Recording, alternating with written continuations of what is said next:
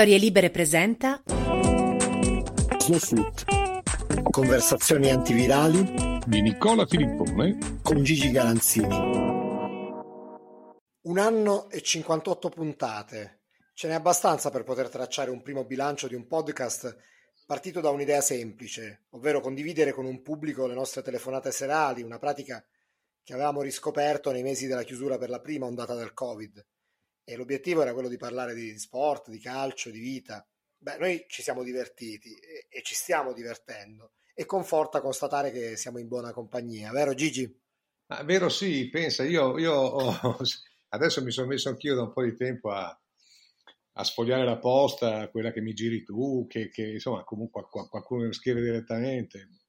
C'è un signore che sta a Modena, si chiama Marco, che dice: siete talmente piacevoli che nelle mie cuffie avete spodestato i Pink Floyd e Bruce Springsteen quando vado a spasso col mio cane nel weekend.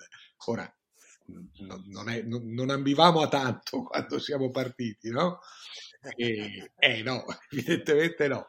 Però se c'è un matto, e lo dico con tutto l'affetto e la simpatia possibile, che addirittura ha contratto un'abitudine di questo genere e ha sacrificato il sacro al profano, beh, noi non saremo noi a lamentarcene, insomma.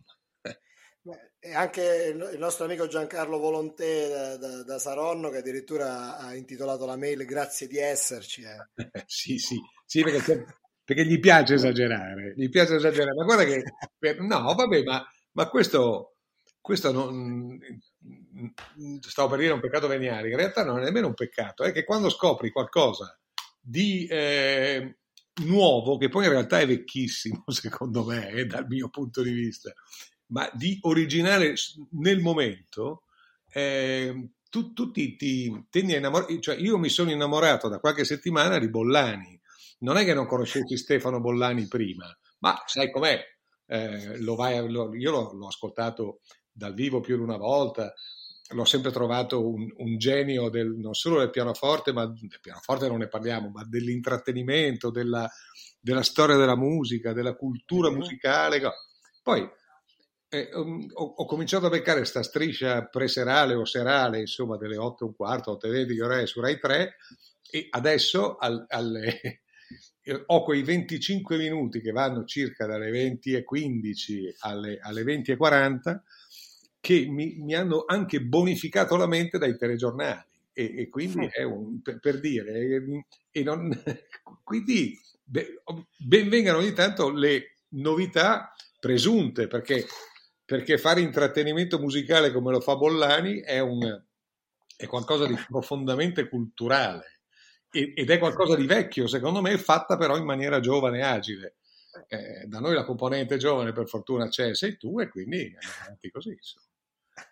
Certo, il parallelismo non era affatto scontato, però mi fai pensare che in generale, no, le cose che funzionano, le idee buone, non sono necessariamente idee completamente nuove o rivoluzionarie. A volte basta recuperare, ripescare un'idea semplice e metterci delle idee buone, del talento, e il resto no, viene da sé, senza bisogno di stupire con effetti speciali, per parafrasare una famosa. No, nel suo caso scegliere le musiche che tutti noi abbiamo nelle orecchie, magari senza nemmeno sapere come si chiamano o a chi risalgono, e nel nostro si tratta di trovare gli argomenti che incuriosiscano, che aiutino, che guidino chi ascolta a qualcosa che magari avevano nelle orecchie o hanno sentito dire. In qualche caso mio in particolare ho sentito raccontare dai padri se non dai nonni, e però lo scoprono raccontato magari in un'altra maniera, o comunque in un modo, come dire, attualizzato, no? Certo, questo è una cosa che evidentemente viene apprezzata, così come, a proposito di ascoltatori, nell'ultima puntata noi abbiamo parlato del Maracanã, del fatto che non sarà intitolato a Pelé. Abbiamo appunto lanciato, insomma, ai nostri ascoltatori l'idea di lanciarci di darci dei suggerimenti su situazioni simili, o comunque di stadi intitolati o non intitolati a calciatori famosi o a personaggi dello sport. E per esempio Vincenzo del Monaco ci scrive che in merito appunto a questa puntata in Italia abbiamo un personaggio che è poco ricordato, che è Vittorio Pozzo. A lui intitolerei lo Stadio Olimpico di Roma, visto che è uno stadio non di proprietà delle due squadre. Simbolicamente lo stadio della capitale d'Italia per me merita il suo nome, visto il grande contributo che Pozzo ha dato al nostro calcio. Tu che ne pensi di questa idea? Io penso che al momento credo che ci sia un solo stadio intitolato a Vittorio Pozzo, che è quello della città dove sono nato, che è Biella. Ma perché Pozzo era di lì, Pozzo era nato in un paesino a 3 chilometri da quello stadio, il paesino si chiama Ponderano, c'è un museo e così rispondo anche a un altro ascoltatore che ci dice: ma andando avanti un po' alla volta segnalateci iniziative, segnalateci posti da visitare, di questo vostro mondo, eccetera. Quindi vabbè, senza Coverciano è troppo noto, e una volta magari un giorno o l'altro parleremo davvero di che cosa c'è dentro al museo del calcio di Coverciano, che dobbiamo, prendo una delle mie circonvallazioni, che dobbiamo alla cultura e alla tigna di un medico che si chiamava, che è morto purtroppo qualche mese fa, che si chiamava Fino Fini, e che si è inventato un museo di Coverciano, ma l'ha perseguito per anni, veramente per anni, e ha creato secondo me un capolavoro. Vittorio Pozzo era un biellese, una storia... Ecco, un'altra storia da raccontare, stupenda, perché un tenente degli Alpini che... Io prendo nota. Sì, tu prendi nota. Rubrica pure, che prima o poi ci sarà questa puntata dedicata, questo appuntamento dedicato alla memoria di Vittorio Pozzo. Vittorio Pozzo certamente meriterebbe l'intitolazione di uno stadio. Per il momento ci ha pensato solo la sua terra, cioè il posto dove era nato. Io poi non so se lì ci abbia giocato, non credo, perché lui giocò anche un po' a pallone, non tanto, ma giocò soltanto a Torino, penso. Però vedi le suggestioni che si incrociano, no? Che magari da una battuta tua si trasmettono e creano curiosità e voglia di sapere di più in chi ti ascolta. Questo era quello che un anno fa, quando ci siamo parlati, mica poi tanto a lungo, per dire, ma... Nico, ma che potremmo fare per farci compagnia e per farla magari anche a qualcun altro durante questo periodo che speravamo durasse poco, e invece ci siamo ancora dentro, e ci siamo dati questa risposta, che poi abbiamo trovato un po' meglio andando per tentativi. Gigi, rimanendo ancora su questo, ti volevo sottoporre un'ultima cosa di ascoltatori legati alla questione dello stadio, perché volevo sapere che ne pensavi anche di questa suggestione di Domenico Di Martino, che dice: visto che avete chiesto di suggerirvi casi analoghi, vi sottopongo l'esempio di Catania, con il vecchio e glorioso Cibali, da anni dedicato alla memoria del presidente Massimino, un personaggio cruciale nella storia del Catania, ma il Cibali rimane tale nel patrimonio di memorie collettive della città. Insomma, nel capoluogo etneo tutti speriamo di rinverdire al più presto i fasti del clamoroso al Cibali. No, anche questo è un bel esempio, no? Un bel esempio. Clamoroso al Cibali fu una telecronaca, credo, di Sandro Ciotti, che chiese la linea per un clamoroso al Cibali, perché credo che il Catania avesse segnato all'Inter, ma all'Inter di Herrera, cioè la grande Inter. Non ci scommetterei, ma penso che sia così. Ma difatti Massimino è stato certamente il presidente storico del Catania, ed è giusto che ci sia un riconoscimento pubblico alla sua memoria. Però lo stadio di Catania è il Cibali, per me, no? E dovrebbe restare il Cibali, senza diventare Massimino, avendo magari una statua, un ricordo visibile, una sottotitolazione, non lo so, le formule poi volendo si trovano. Però a Catania c'è il Cibali, non c'è lo stadio Massimino, che è stato, ripeto, un personaggio straordinario, pienissimo di aneddoti. Se comincio a raccontarti di Massimino, quelle poche che sono, non andiamo più avanti stasera, quindi... Questo è un altro bel tema, non solo Massimino. No, non solo Massimino, ma certo, ma i presidenti che però allora passavano... Secondo la definizione di Giulio Onesti, presidente storico del CONI nei primi anni del dopoguerra, allora, secondo Onesti, i presidenti del calcio erano i ricchi scemi, no? Beh, se quelli erano i ricchi scemi, io vorrei sapere cosa sono quelli di oggi, però, no? Perché è storia di pochi giorni fa, dopo Dopo il down di DAZN e il titolo di Polli nella sua rubrica del lunedì su Repubblica, down DAZN, tutto attaccato, era down zone, forse una roba del genere, insomma, è una leggenda assoluta. Adesso stanno cominciando a chiedersi se per caso non sarebbe stato il caso, non sarebbe stato opportuno controllare, documentarsi un po' prima su come tecnicamente questa piattaforma avrebbe potuto operare. No? E nello stesso tempo c'è già una mozione di sfiducia contro il presidente della Lega, sempre per via di questi diritti. Se erano ricchi scemi quelli, io mi domando non come li chiamerei io, per l'amor di Dio me ne guardo bene, ma come li avrebbe chiamati onesti, ecco, i contemporanei. Gigi, noi l'anno scorso quando siamo partiti, sai, mi sono andato a sentire l'incipit della nostra prima puntata del 21 aprile. Quindi tu stai facendo il reducista, in poche parole, stasera. Stai facendo il combattente reduce. Vabbè. Sì, perché... Devi lasciare questa parte agli anziani? Comunque falla tu. No, perché quando abbiamo realizzato che era trascorso esattamente un anno, abbiamo concordato di fare un primo bilancio, una puntata bilancio. Ho pensato che scusami, ti correggo solo un attimo, una puntata compleanno, non giusto, più preciso, compleanno, festeggiare questa idea che abbiamo avuto e tutte le persone che ci hanno seguito e che stanno, da quel che capisco, stanno ingrossando le loro file, tutto qua. Evidentemente sì, no, bilancio è un termine troppo freddo, invece compleanno dal senso, sono d'accordo.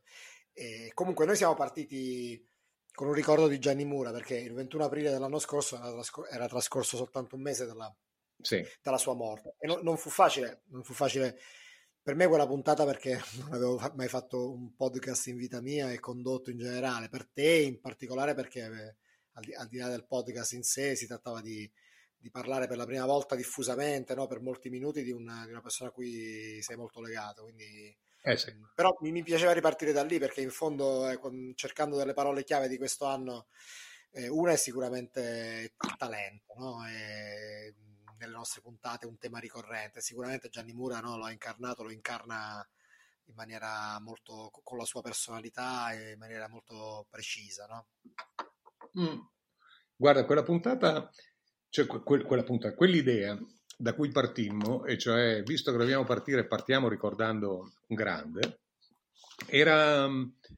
è stata una cosa istintiva, un po' perché si trattava cioè sentivo l'urgenza dentro di me di ricordare un amico innanzitutto, prima di ogni altra cosa, ma anche un grande, e poi perché dovevo fare uno sforzo per cominciare ad abituarmi a parlarne al passato, perché purtroppo non c'era più, e quello è stato, a un mese dalla sua scomparsa, è stato forse la prima volta che sono riuscito, cercando di raccontarlo e di ricordarlo nella maniera più presente possibile, però ho cominciato a dover usare davvero il passato, l'imperfetto, chiamalo come vuoi. Il remoto, il passato remoto non credo che arriverà mai per Gianni, o comunque chissà quando arriverà, e quindi è stato, ma ha dato subito l'idea di che cosa, a chi ci ascoltava, quei pochissimi di allora, di che cosa avevamo in testa, insomma. Avevamo in testa appunto le persone, non i personaggi, ma le persone speciali, le situazioni speciali, quelle che vale la pena approfondire, persone e avvenimenti, e che taglio dargli con il minimo possibile di retorica, anche se in certe situazioni è inevitabile, anzi è uno degli ingredienti che non possono mancare, ma che non devono prendere il sopravvento. Poi nelle puntate successive, Gigi, abbiamo raccontato il talento di altre persone che sono scomparse in questi mesi, a partire da Diego Armando Maradona, e poi Paolo Rossi, Mariolino Corso, e altri personaggi come Gigi Simoni, Bellugi, insomma ci siamo stati anche quando si è trattato, no, di raccontare delle persone che erano scomparse da poco, con un taglio magari che fosse il meno possibile retorico, e per collocarli nel nella giusta porzione di storia, no? Nel contesto che meritavano. Io ho trovato, risentendo anche alcune puntate, che ci sono dei ricordi molto, molto, molto suggestivi, anche quelli di personaggi meno famosi come il Trince Karlovic o Robinson, l'anglo-spagnolo che ha creato un modo di fare televisione diverso in Spagna col suo accento inglese. Insomma, mettere insieme tutti i personaggi tra loro difficili da far coesistere, però farli, no, trovare un comune denominatore che è l'umanità, in fondo.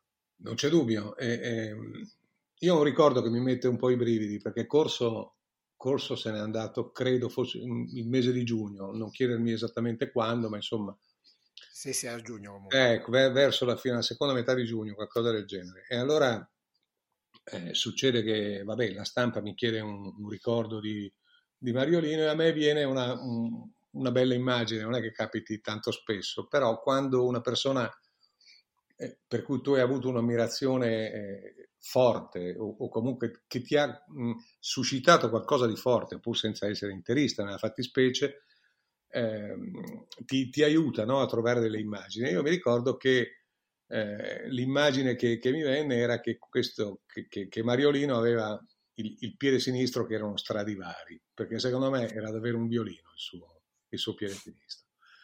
E passa qualche giorno, mi chiama un signore, che tra un attimo ti dico chi è, e mi dice che aveva il mio numero, ci salutiamo perché ci conoscevamo eccetera, e mi dice: guarda, io sono molto amico della famiglia Corso e adesso la signora Enrica ha letto quella tua cosa e ci terrebbe molto a salutarti, a ringraziarti per quello che hai scritto di suo marito. Sai chi era questo signore? Era Mauro Bellugi, storico amico di Mariolino e di Enrica Corso. E quindi quando penso che pochi mesi fa mi ha telefonato Bellugi, che non sentivo da decenni, per dirmi questa cosa, per darmi il numero della signora, o per dirmi: se ti chiama questa signora, se vedi questo numero rispondi, non ricordo più.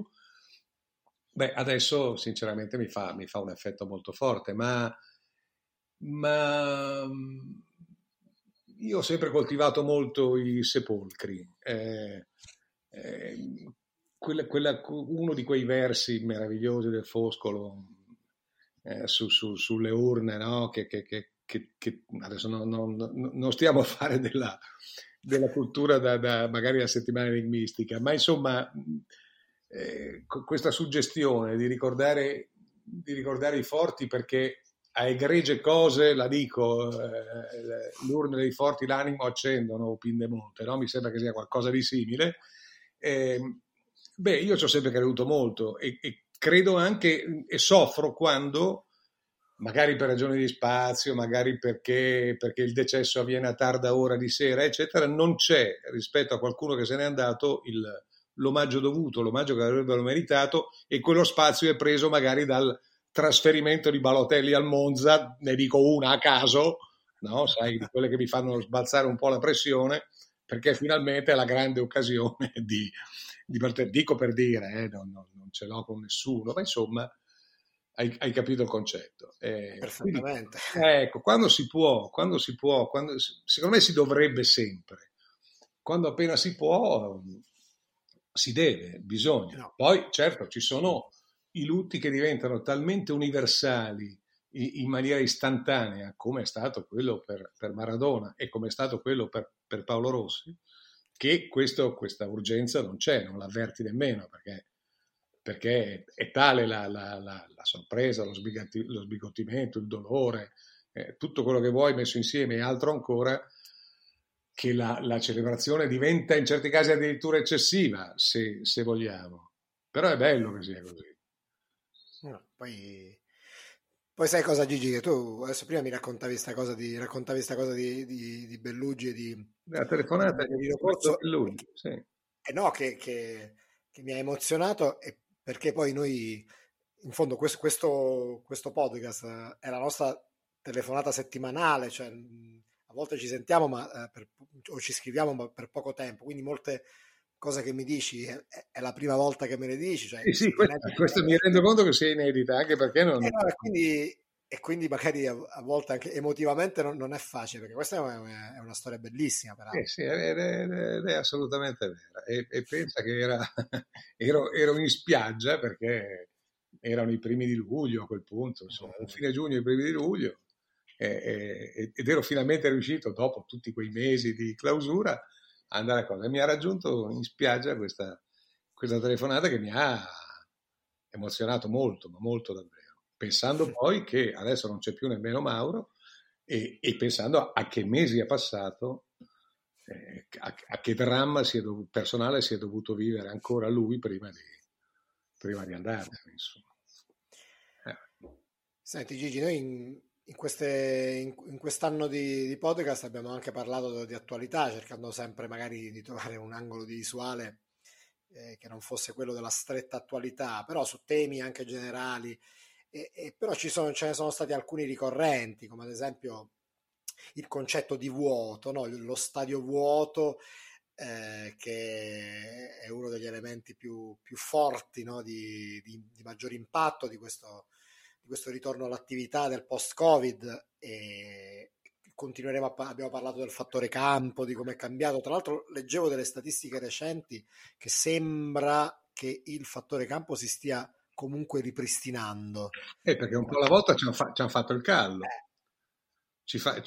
A tutto ci si abitua o ci si rassegna, e quindi evidentemente anche a questo. Poi non è ancora il fattore campo di prima, ma un po' alla volta lo accetti, insomma. Però sicuramente il miedo escenico, no, è ancora molto lontano, questo è certo, no? Mi pare di...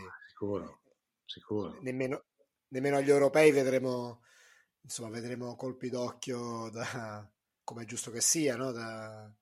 Io ogni tanto vedo delle vecchie foto, no, di partite anche degli anni 70, 80, così, e rimango sempre ogni volta stupito, come se fosse la prima, quando si vede la quantità di gente che c'è sugli spalti. Certo. Ma fa veramente impressione. Fa impressione, sì, e però non devi nemmeno risalire agli anni 70, 80. Sì, certo, lì faceva più impressione ancora, ma è una cosa in fondo abbastanza recente, no? Pensa cosa è stato Atalanta-Valencia e poi Valencia-Atalanta, che sono state forse le due partite spartiacque, no, rispetto alla clausura da Covid. Pensa cos'era l'affollamento di allora, al punto che probabilmente quelle due partite furono due tra i peggiori focolai dell'epidemia stessa. Lo so, è così. E d'altra parte, un motivo per consolarsi bisogna trovarlo sempre. Allora, i motivi sono due. Quello fondamentale è che il calcio è riuscito comunque ad andare avanti lo stesso, e certamente non era facile. L'altro è che però ci siamo liberati dagli ultras almeno per un anno abbondante, no? E che era un'altra di quelle categorie che sembrava non si potesse fare a meno. Invece forse sì. Forse, poi certo torneranno, magari torneranno più armati di prima. Però quando io sento dire che manca la cornice, su questo siamo d'accordissimo, ed è un peccato che sia così. Già che ci siamo, se riuscissimo a bonificarla, la cornice nuova che ci sarà intorno al calcio, non sarebbe tempo sprecato. Un altro concetto attiguo a quello di vuoto è quello di silenzio, no? Perché in fondo, oltre ad essere vuoti, appunto, gli stadi sono silenziosi, con tutto quello che ne consegue dal punto di vista. Tu hai fatto riferimento agli ultra, però poi c'è anche la questione, no, dei labiali che ormai sono anche vocali, di tutto quello che di com'è cambiato anche il modo di gestirsi in campo e fuori dal campo, di quello che riusciamo a sentire o no. Tu come la... Diciamo, dopo ormai un anno che stiamo vedendo le partite così, come ti sta sembrando questa gestione del mondo del calcio rispetto a questa cosa che tutti risentono? E anche lì, insomma, forse lì si è fatta ancora più fatica ad abituarsi a quest'idea, e la si sta facendo ancora adesso, perché per esempio Ibrahimovic non si è reso conto evidentemente ancora che se dici una cosa, poi con o senza l'equivoco, comunque sia andata, intendo dire, questo è un episodio che quello di Parma è un episodio che prima del Covid non sarebbe mai esistito, perché col cosiddetto rumore di fondo, e che rumore, chi è che avrebbe mai, cioè quando mai Maresca avrebbe potuto sentire una frase forse così o forse equivocata? Nel dubbio l'ha sentita, perché così almeno può fare fenomeno, e secondo me quella è un po' la sua vocazione, no? Parlo dell'arbitro, però non è che all'altro non piaccia fare fenomeno, no? Quindi direi che, cioè, quello è stato un derby tra fenomeni, secondo me, istantaneo, scattato, accesosi proprio in una frazione di secondo, come la fiamma in un accendino.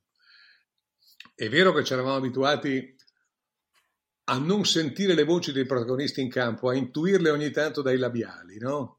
E invece adesso no, adesso sentiamo qualsiasi cosa, e le televisioni ci marciano, perché le televisioni hanno a loro volta perso, no? Il famoso, appunto, miedo escenico, e ogni tanto lo recuperano alzando i livelli dei cosiddetti rumori di fondo, che comprendono Buffon che viene squalificato a Parma per una bestemmia laterale, ma insomma era già successo prima questo, che qualcuno vedesse, ma allora prima del Covid ci voleva il labiale, ci voleva la prova TV.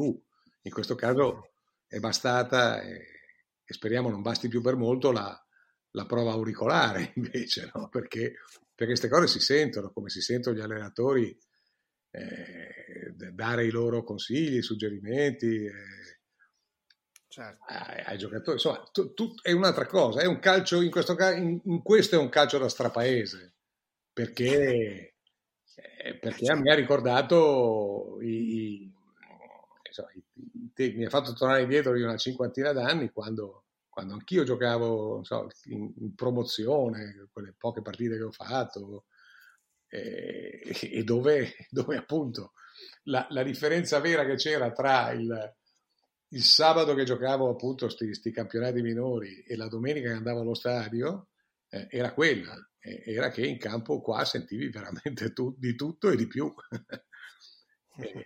Sì, perché la colonna sonora era autoctona, e se anche fuori c'era qualcuno che urlava e che faceva il tifo, non bastava a coprire le voci che tu sentivi da più vicino, insomma.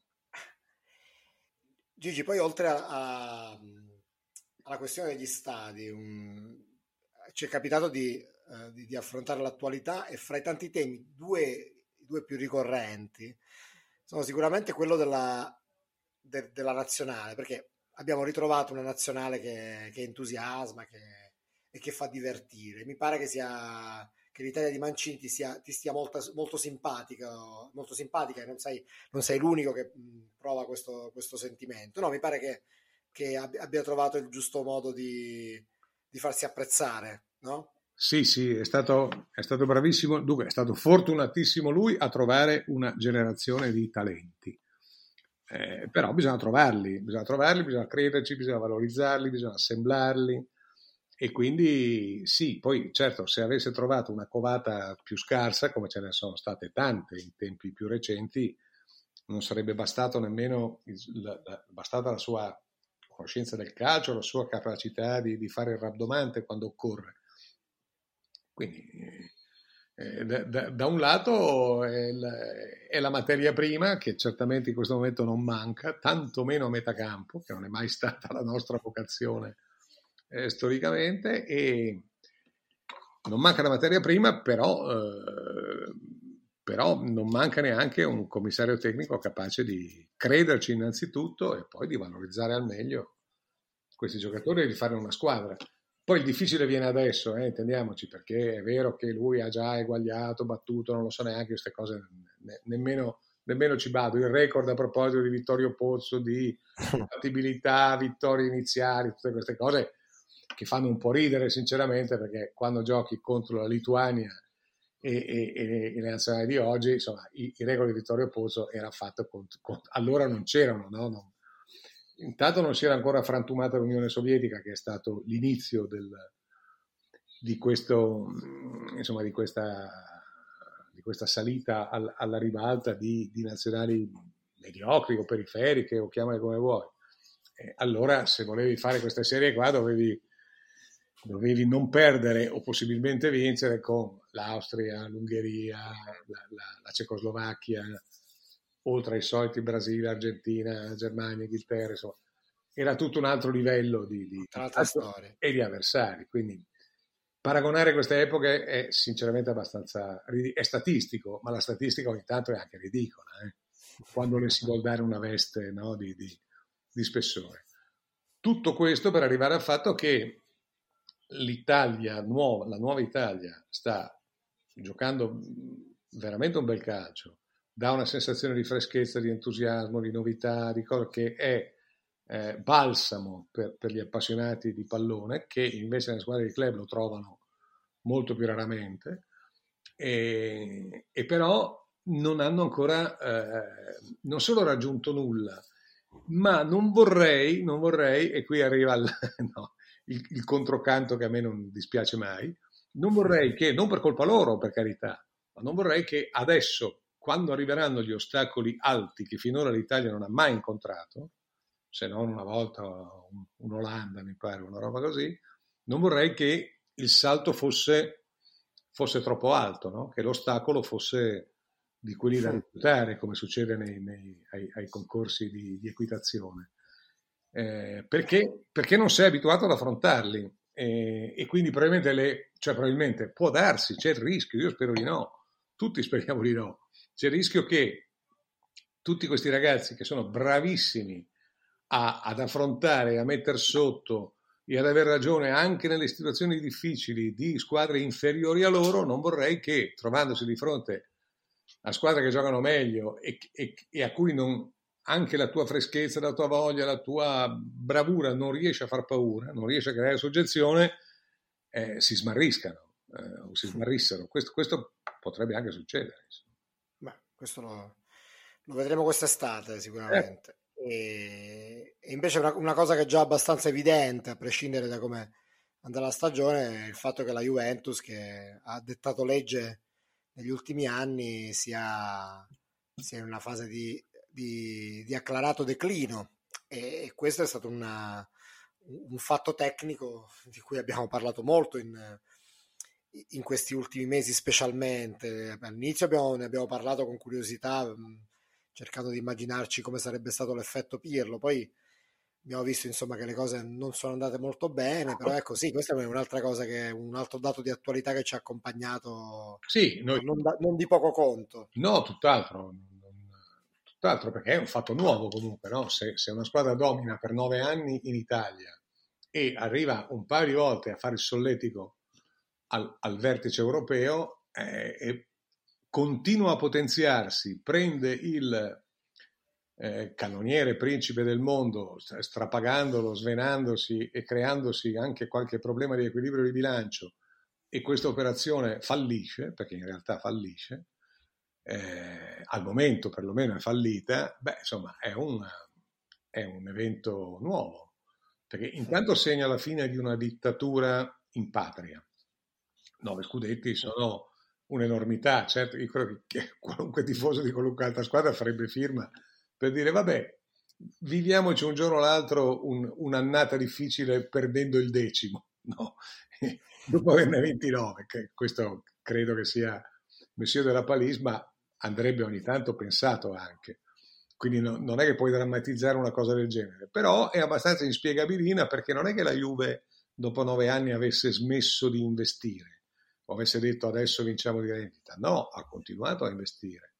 E anche quest'anno ha investito tanto, e quindi vuol dire che il progetto che negli anni era stato attuato e che aveva sempre portato non solo i risultati ma anche una crescita, una convinzione, una cosa, invece a un certo punto si è inceppato, e non è da escludere che poi, quando l'avventura di Ronaldo sarà finita, non è da escludere che ci tocchi investigare questo paradosso, se non sia stato Ronaldo il granellino di sabbia, che io qualche sospettino ce l'ho, però sono opinioni evidentemente.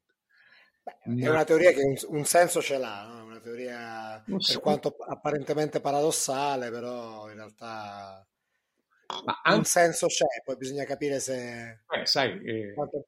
il senso ce l'ha, se un senso ce l'ha ne ha uno innanzitutto che è economico, no? È un parametro economico perché ha sballato tutto quello che poteva sballare dal punto di vista di bilanci, un po' alla volta anche di correnti e comportamenti interne, perché comunque il fenomeno simpaticissimo non è, no? Cioè lo è finché fa gol, lo fa sempre. Allora, partendo dal presupposto che lui gol lo fa sempre, va bene. Il problema nasce quando il gol non lo fa, quelle rare volte che non lo fa, e lui va in paranoia perché lo si vede, no? E gli episodi ormai sono abbastanza tanti da un punto di vista. Allora costa un occhio alla testa. La sua integrazione nella Juventus è stata perfetta da un punto di vista realizzativo, ma ha comportato dei sacrifici gravi. Tu pensa a chi era e cos'era Dybala prima che arrivasse Ronaldo e pensa a cos'è Dybala oggi, no? Cioè, che essendo un campione ogni tanto lo riscopri, ma non dovremmo essere al punto di riscoprire Dybala, no? Sacrificato sull'altare di Ronaldo. Quindi voglio dire che sempre anche nello sport, non solo nella vita, c'è sempre il rovescio della medaglia, perché apparentemente era l'operazione del secolo, e invece in realtà non è tanto così, al punto che adesso io ho l'impressione che, e non è soltanto un'impressione, è anche qualcosa di più, sono anche magari qualche voce di dentro che arriva, che se la Juventus potesse farebbe a meno di Ronaldo per il futuro, e se Ronaldo potesse se ne andrebbe via volentieri. Il problema è che non c'è la fila, a quanto pare, no? Perché la sostenibilità di un'operazione del genere di questi tempi è tutta da avere per giunta per un giocatore che insomma ha l'età che ha, perché pur essendo, allora, comunque la si pensi, qualunque sia l'opinione, da quale parte tu tiri di più le cose anziché dall'altra per dare forza al tuo ragionamento, al tuo sospetto, alla tua analisi, chiamala come vuoi, però rimane il fatto che è un caso di scuola addirittura dal punto di vista del clamoroso al Cibali, no? In questo caso clamoroso allo stadio. Sì, tanto per chiudere il cerchio. Sì, perché tu hai una squadra straforte, a cui manca soltanto, a cui ormai, che si è stufata di vincere scudetti e che decide che ormai il suo obiettivo diventa la Coppa dei Campioni, prende Ronaldo, e non per colpa sua, ma anche comunque per, diciamo, ragioni ambientali che subentrano. Il primo anno va fuori dall'Ajax, e pazienza, perché era ancora un grande Ajax, non quello che si è fatto eliminare dalla Roma quest'anno. Era ancora un grande Ajax, che nel frattempo ha perso De Jong, De Ligt, insomma, e alcuni altri talenti.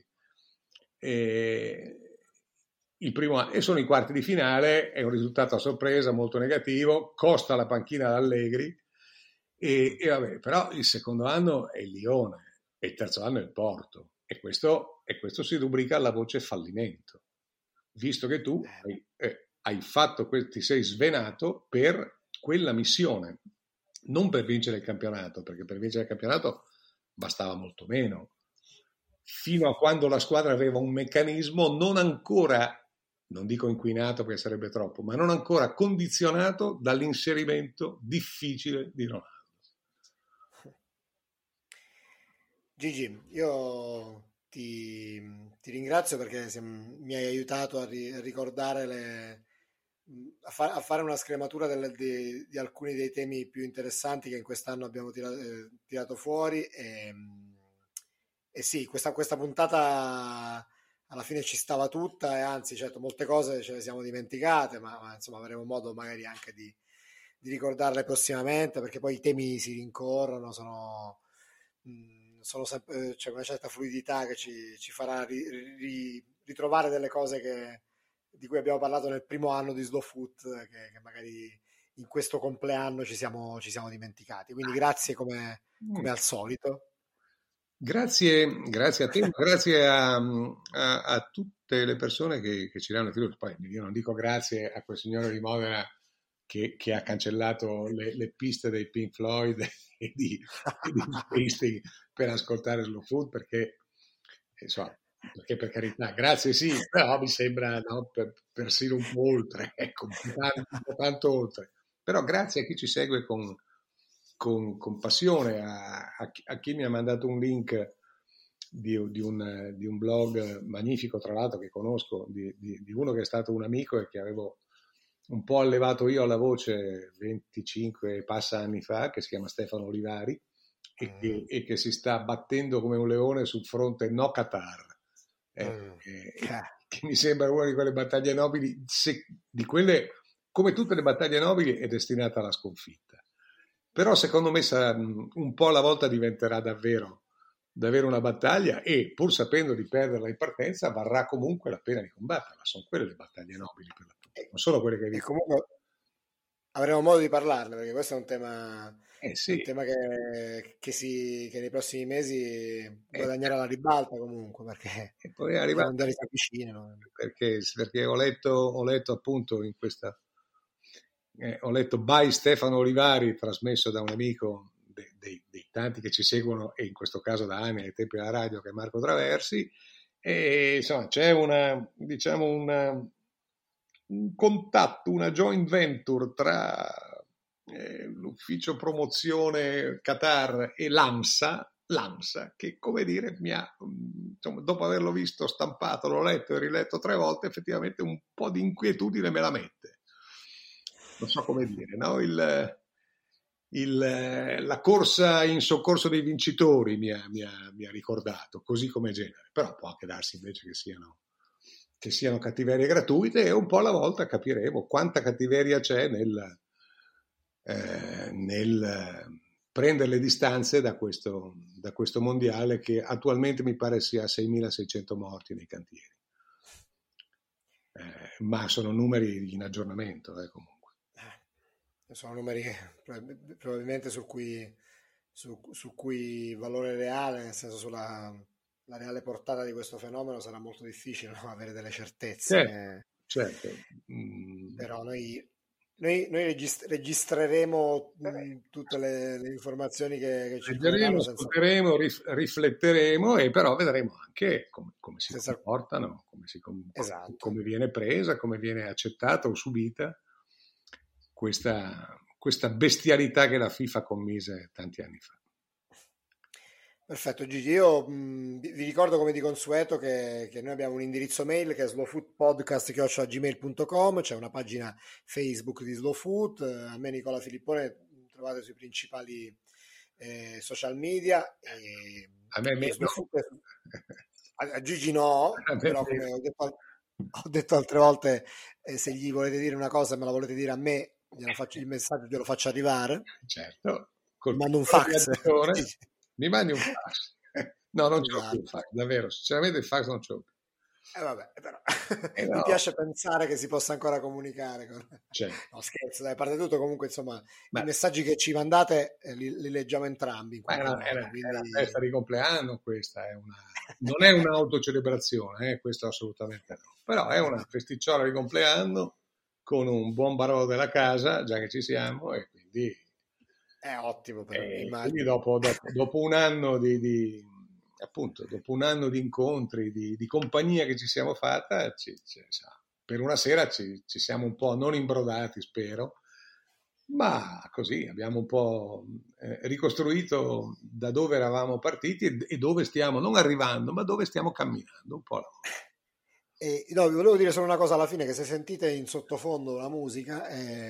Manu Chao, che è un cantautore francese franco-spagnolo, che molti conosceranno, e che è la colonna sonora con cui si addormenta mio figlio di 3 anni, Ludovico, quindi siccome non dormiva ancora quando è cominciato il podcast, però la musica sta andando, e quindi ecco, lo volevo dire anche per gli appassionati del genere, che la colonna sonora è fortuita, ma insomma se funziona magari la rimettiamo. Gigi, buona serata. Dai un bacio a Ludovico, ciao Nicola. Ciao. Grazie a tutti, arrivederci.